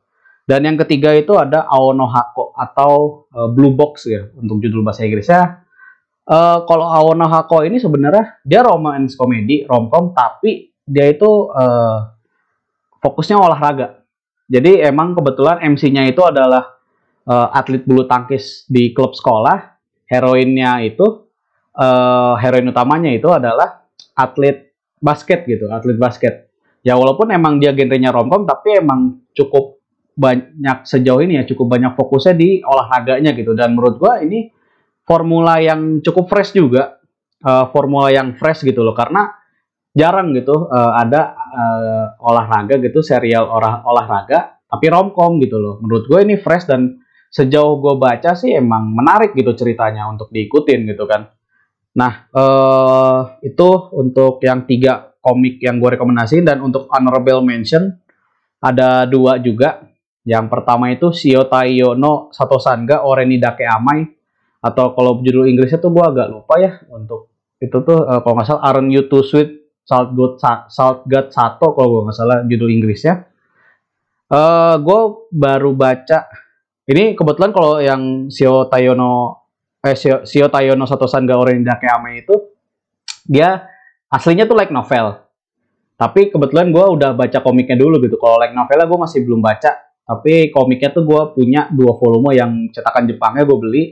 Uh, menurut gue ini juga uh, di awal sih ya, di dua volume pertama tuh termasuk sugar romcom juga gitu. Ini emang romcom yang manis gitu loh. Tapi kalau gue lihat sih uh, apa nantinya tuh akan ada waifu war karena ada ada ibaratnya ada nanti ada cewek lain yang kayak berusaha ngedeketin si MC gitu loh. Padahal mungkin si MC dan heroin itu udah deket. Tapi menurut gue ini bagus juga si Shio Tayo no Sato Sanga Oren Inda Keamei. Nah, yang kedua itu Tonikaku Kawaii uh, sebenarnya Tony Kaku Kawaii juga gue nonton animenya. Tapi kan emang yang setahu gue animenya itu emang ada bagian di skip ya. Episode 11 ke episode 12 itu kalau nggak salah skipnya sekitar 40 chapter. Jadi menurut gue lebih baik kalian uh, baca komiknya sih kalau untuk Tony Kaku Kawaii dan Tony Kaku Kawaii sendiri kan emang udah diterbitin juga di Indonesia dengan judul Fly Me to the Moon. Nah itu menurut gue sih kalau misalnya emang kalian juga pengen romcom yang cukup ringan itu bisa Tony Kau Kawaii dan juga UU kan manis gitu loh si Tony Kau Kawaii. Oke, eh, tadi itu udah manga. Sekarang yang terakhir itu like novel. Ini bakal panjang banget sih ya sebenarnya, tapi ya nggak apa-apa lah. Eh, karena emang kebetulan gue juga belakangan lagi banyak banget baca eh, komik maupun like novel romcom. Oke, untuk like novel yang pertama itu ada yang judulnya Tokidoki Bosoto Rosia Gode Dereru Tonarino Aliasan atau kalau misalnya di Indonesia mungkin lebih terkenalnya judulnya Rosidere Tonarino Aliasan. Nah ini uh, apa ya? Gue sih suka sih ya sama bagaimana ceritanya, bagaimana si Alia dan Kuze pertama kali bertemu itu MC dan heroin ya. Si Alianya heroin dan Kuze itu MC, bagaimana mereka pertama kali bertemu, pertama kali deket itu menurut gue bagus sih ceritanya untuk ini baru ada dua volume ya LN-nya dan gue baru baca volume satu karena yang volume 2 masih belum baca, masih belum ada gitu fan translation-nya. dan ini apa ya uh, fun fact aja si Rosidere ini like novel ya ketika volume 2 mau rilis mau terbit di awal Agustus itu volume satunya udah cetak ulang sebanyak 10 kali dan bahkan yang volume 2 nya ketika Padahal dia tuh belum resmi rilis gitu. Tapi udah sampai tiga kali cetak ulang itu kan terkenal parah berarti di Jepang tuh ya. Banyak banget yang suka berarti kan sama si Rosidere ini dan gue juga termasuk salah satunya gitu gue. Buat gue sih ini Rosidere juga termasuk yang bagus gitu loh. Terus yang kedua itu ada judulnya eh ini lumayan panjang judulnya. Ryoshi no Saking o Katagawa Reshite Moraujo Kenwa Nihong Ichi Kawai Joshiko Seto Isho Kurasu Koto Desta. Atau kalau misalnya judul itu disingkatan sih kata kawa atau kalau misalnya judul bahasa Inggrisnya itu I'm gonna live with you not because my parents left me there dead but because I like you. Ini uh, adalah uh, romcom gula juga dan manis gitu loh, ringan dan manis juga ceritanya. Tapi yang menarik sebenarnya buat gue salah satunya itu di judulnya. Uh, jadi kalau misalnya judul Jepangnya itu terjemahannya adalah syarat untuk melunasi hutang dari orang tua saya adalah dengan tinggal bersama siswi SMA paling cantik di Jepang.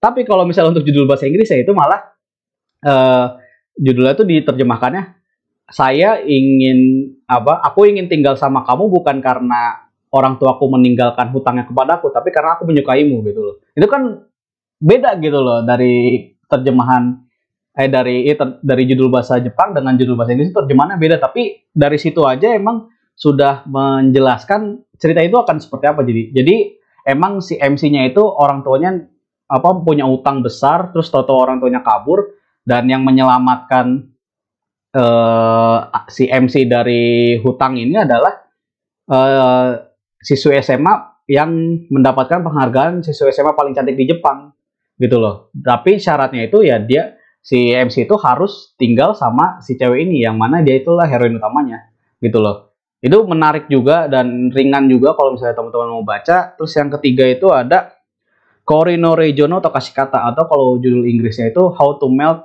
Ice Queen's Heart. Nah ini uh, ini juga menarik buat gue sih pengembangan ceritanya ya bagaimana akhirnya awal si MC dan heroin deket terus juga bagaimana akhirnya uh, apa ya yang awalnya tadinya kayak uh, kekeh gitu loh si heroin tuh nggak apa nggak mau dibantuin MC terus akhirnya jadi deket terus ya pokoknya akhirnya si heroin itu mulai berkembang karakternya se seiring dengan berjalannya cerita itu menurut gue bagus juga emang rata-rata sih yang gue baca sih ya pasti kalian akan bosan ya dengernya bagus di segi pengembangan karakternya, bagus di ceritanya gitu kan. Tapi emang ya begitulah gue menilai uh, si anime emang nggak ataupun like novel lah. Dan kalau misalnya untuk Korino Region untuk kasih kata ini formulanya tuh mirip banget sama like novel yang judulnya Otonarino Tensi Sama.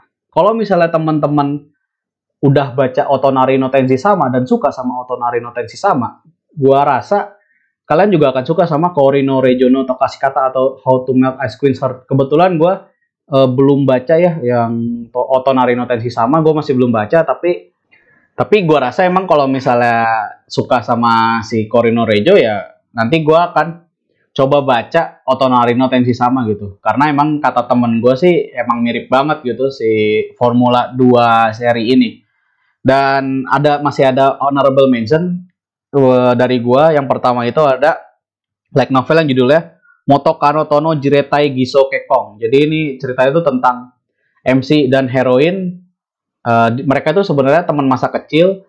Waktu SMA pernah pacaran sebentar, tapi karena kesalahpahaman akhirnya putus. Terus karena si keluarga, kondisi keluarga heroin ini bisnisnya mau bangkrut, akhirnya MC ngajuin diri buat nikah, buat nikahin heroin uh, supaya keluarganya MC tuh bisa nolongin keluarganya heroin karena mereka tuh keluarganya tuh udah sangat dekat. Nah, ini tuh pernikahannya uh, bisa dibilang fake marriage gitu loh, pernikahan palsu gitu. Tapi padahal ya sebenarnya antara MC dan heroin tuh masih saling memiliki perasaan tapi ya karena gengsi, karena takutnya dikira uh, apa menjijikan lah gitu masih masih nyimpan perasaan akhirnya ya udah mereka tuh menjalanin uh, kehidupan sebagai pasangan apa suami istri palsu gitu loh. Ini juga menurut gua ini cukup menarik ya dan ini juga termasuk romcom kalau gue lihat awalnya gue pikir ini bukan romcom tapi setelah gue cek main anime list ternyata ini masuk rom romcom dan penulisnya juga dia sama seperti yang menulis kalau kalian tahu wah apa uh, Musume Janakute Mamaga Sukinano atau Mamasuki itu penulisnya sama kayak itu.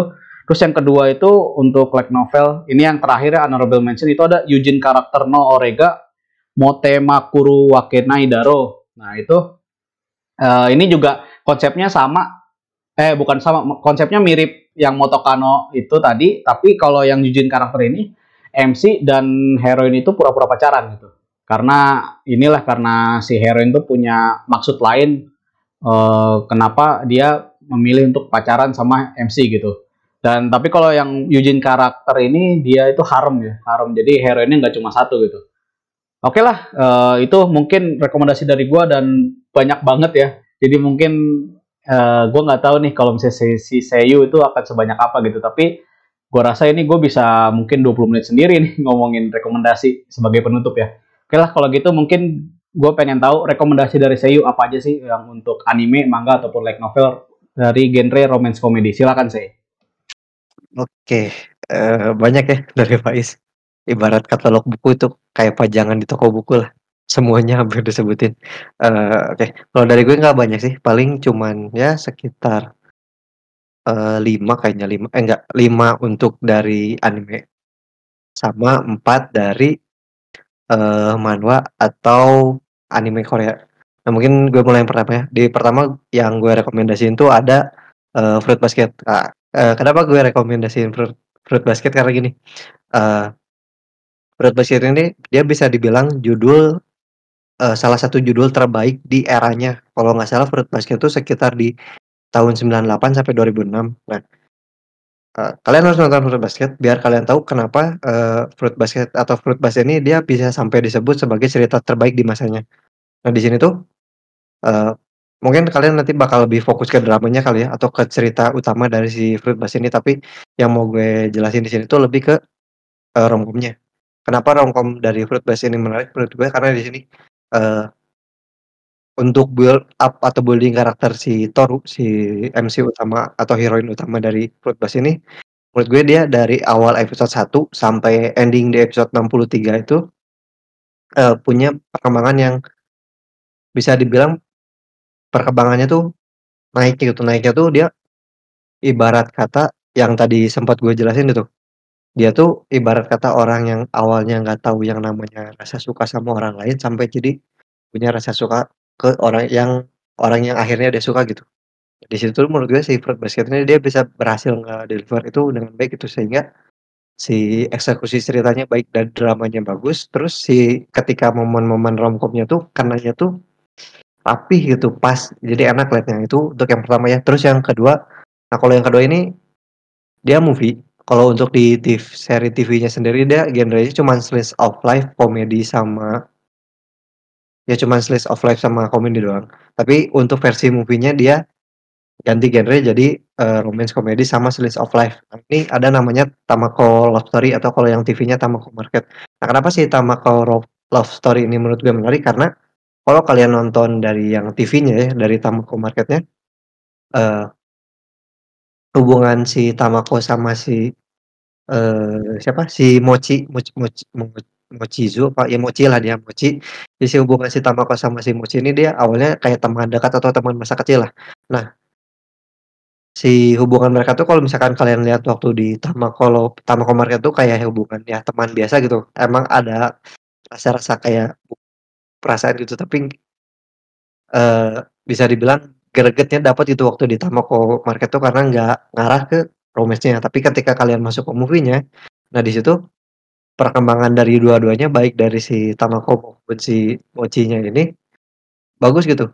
Dia perkembangannya masih sama kayak Fruit dia perkembangannya tuh dari awal yang nggak ngerti namanya suka sama orang lain sampai ke tahu yang namanya suka ke orang lain. Jadi bisa dibilang poin paling menarik dari dari Tamako Love Story itu adalah momen ketika uh, Tamako sama si Mochi ini ngungkapin perasaan mereka baik yang di uh, pertengahan cerita maupun yang di ending cerita. Nah itu yang menarik dari Love Story. Terus yang ketiga, uh, ada Momokuri, mungkin nggak usah dijelasin lebih lanjut lagi ya untuk Momokuri, karena tadi udah sempat gue jelasin di soal keluh kesah sama di Faiz udah sempat ngejelasin soal Momokuri, jadi mungkin nggak akan gue tambahin.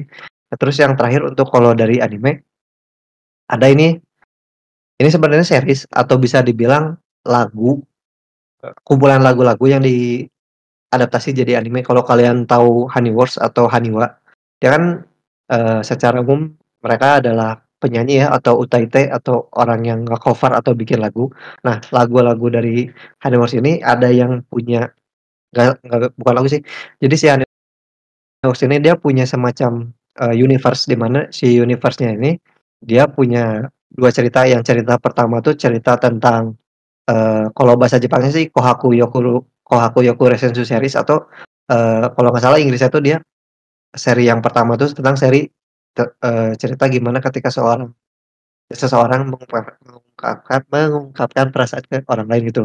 Nah itu untuk yang seri pertama. Kalau yang seri kedua tuh ada untuk ketika seorang siswa dia pingin terjun ke dunia idol. 2 seri ini tuh dia dibangun di satu universe yang sama atau bisa dibilang di sekolah yang sama dan orang-orang atau karakternya tuh mereka saling berhubungan. Nah, di yang di sini gue rekomendasiin tuh khususnya di Kohaku no Kohaku Yoku Resensu series-nya atau yang bisa dibilang ini, eee, cerita trilogi di mana si tri trilogi ini kalian bebas mau nonton yang mana dulu karena si trilogi ini dia ngambil 3 sudut enggak 3 sudut pandang sih sebenarnya karena, eee, diceritain itu si karakternya berhubungannya tuh ada banyak gitu. Jadi si 3 seri ini dia ngambil beberapa sudut pandang yang berbeda, tapi ceritanya tuh jalan di hari yang bersama hari yang sama.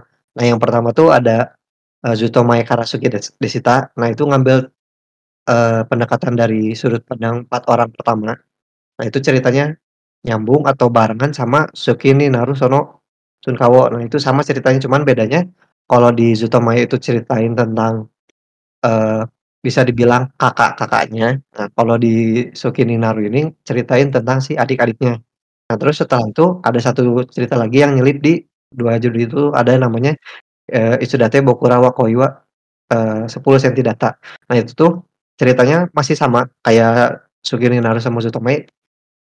Eee, terjadi di waktu yang sama, di tempat yang sama. Nah, cuman nyeritain orangnya yang beda. Kalau di Itsudate ini dia fokusnya cuman ke 2 karakter utama. Tapi si 2 karakter utama ini tuh dia muncul juga di Zutomae sama muncul juga di Tsukimi Naru. Jadi ketika kalian nonton 3 judul ini bakal ada kemungkinan di mana ada scene yang sama atau scene ketika misalkan di Zutomae itu si A ada di tempat ada di kelas misalkan. Nah, di di Itsudate juga ada di kelas yang sama, di hari yang sama, tapi ngo dilihat dari sudut pandang si B, kayak gitu. Jadi bisa dibilang ini tuh cerita yang saling berhubungan dan kalian nggak usah perlu ribet mikir urutannya yang mana dulu. Nah, kenapa ini menarik juga karena gini, ini tuh malah lebih ceritanya tuh lebih hampir kalau misalkan dicari yang mirip gitu ya, mungkin bis gue bisa analogiin mirip kayak Horimiya karena di sini tuh diceritainnya, eee, ada si 1 orang yang suka sama 1 orang lagi, terus ada juga muncul, eee, 1 orang lagi yang suka sama orang yang sama. Bisa dibilang ada kayak cinta segitiganya, ada yang ada yang saling suka tapi tapi nggak tapi nggak bisa mengungkapkan perasaannya. Ada juga yang, eee, suka sama seseorang tapi si orang itu suka sama yang lain. Jadi bisa dibilang relationship antara si eee, karakter-karakter itu berlagam beragam gitu. Nah, kalian mungkin bisa cari di internet nanti kalau kalian bingung bentuk relasinya kayak gimana. Jadi kalau nggak salah di situ tuh ada sekitar kayak bentuk pohon kayak gitulah. Jadi si A si A sama si B itu nganggapnya apa, si B sama si C nga nganggapnya kayak gimana. Nah, terus ditambah lagi si cerita dari lagu Honeyworks ini, mereka kemarin baru ngumumin ada adaptasi yang baru lagi. Nah, kalau misalkan yang di 3 judul tadi kan fokusnya ke yang tentang gimana ketika si seorang karakter mengungkap mengungkapkan perasaannya. Nah, yang cerita baru yang nanti mau dikeluarin ini, ini lebih ke ngambil ke yang tadi, yang series kedua kata gue itu yang tentang idol. Nah, ini di sini tetap ada romance-nya juga. Kalau dari lagu-lagunya tuh ini lebih ke romance-nya tuh ada romance nanti antara keluarga, sama ada ketika, eee, di pekerjaan. Tapi pekerjaannya tuh masih kayak pekerjaan di seputar idol lah kan, masih SMA.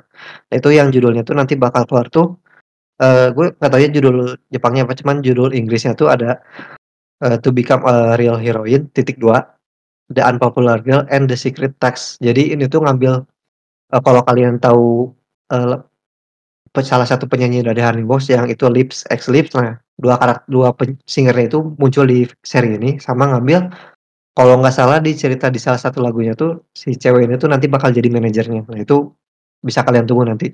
Nah, terus berikutnya ini mungkin agak beda ya kalau tadi Faiz ngambilnya dari manga atau light novel. Kalau gue di sini ngambil dari, eee, anime Korea atau kalau misalkan sebutan lainnya tuh kan ada ya kalau misalkan di Jepang anime, kalau di Cina donghua, kalau di Korea tuh ada sebutannya tuh aeni atau manhwa yonghwa.